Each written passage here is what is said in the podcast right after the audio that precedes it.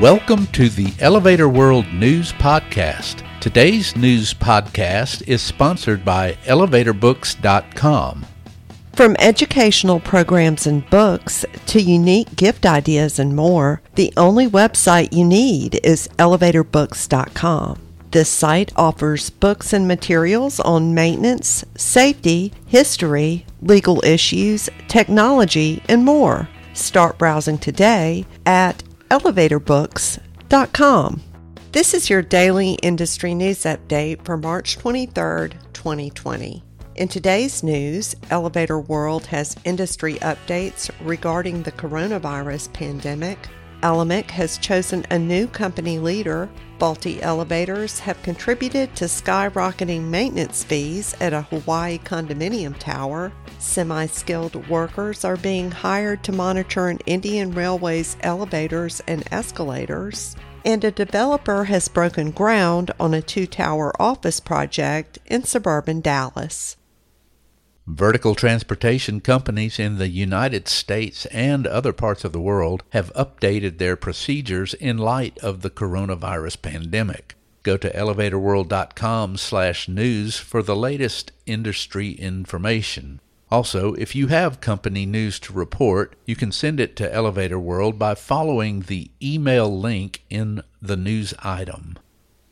The Alimak Group has selected Ole Christian Jødahl to become the company's president and CEO, the board announced on March 20th. He will officially begin his duties with the Sweden based manufacturer of industrial and construction lifts on June the 1st. Vertikal.net said Jødahl is coming to Alimak from Hultafors, a manufacturer of hand tools for which he served as CEO since 2017. He previously served as an instructor with the Norwegian Army before studying business management at the Norwegian School of Economics. He spent 17 years at bearing maker SKF before joining Hultafors in 2016. Jødahl will replace Alimak president and CEO Tormod Gunnløksrud, who announced his departure in January. The company said Gunnløksrud will stay on until Jødahl starts in the new position.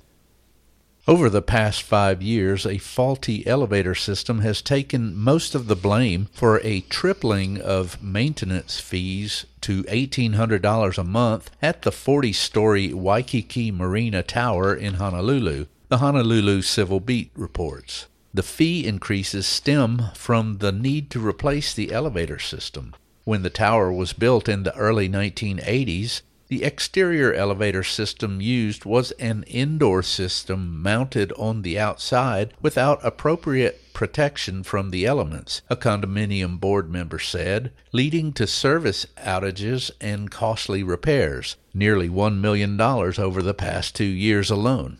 An effort several years ago to enclose the two elevators had a price tag of $8 million, but that plan proved unfeasible because the building's foundation could not support the added weight. The elevators are prone to shutting down during windy and or rainy weather, often trapping people inside. Meanwhile, owners are stuck with units they can't sell because of the high fees, which only 5 years ago stood at $600 per month. Board members say the building needs $17 million in repairs. India's Western Railway is deploying semi skilled personnel to oversee the functioning of escalators and elevators on its suburban Mumbai railway stations, Hindustan Times reports. Railway officials say the decision was made after multiple reports of malfunctioning escalators and elevators came to light. The railway floated a tender to hire personnel for the management and operation of vertical transportation equipment at its stations, beginning at the end of March and lasting 12 months.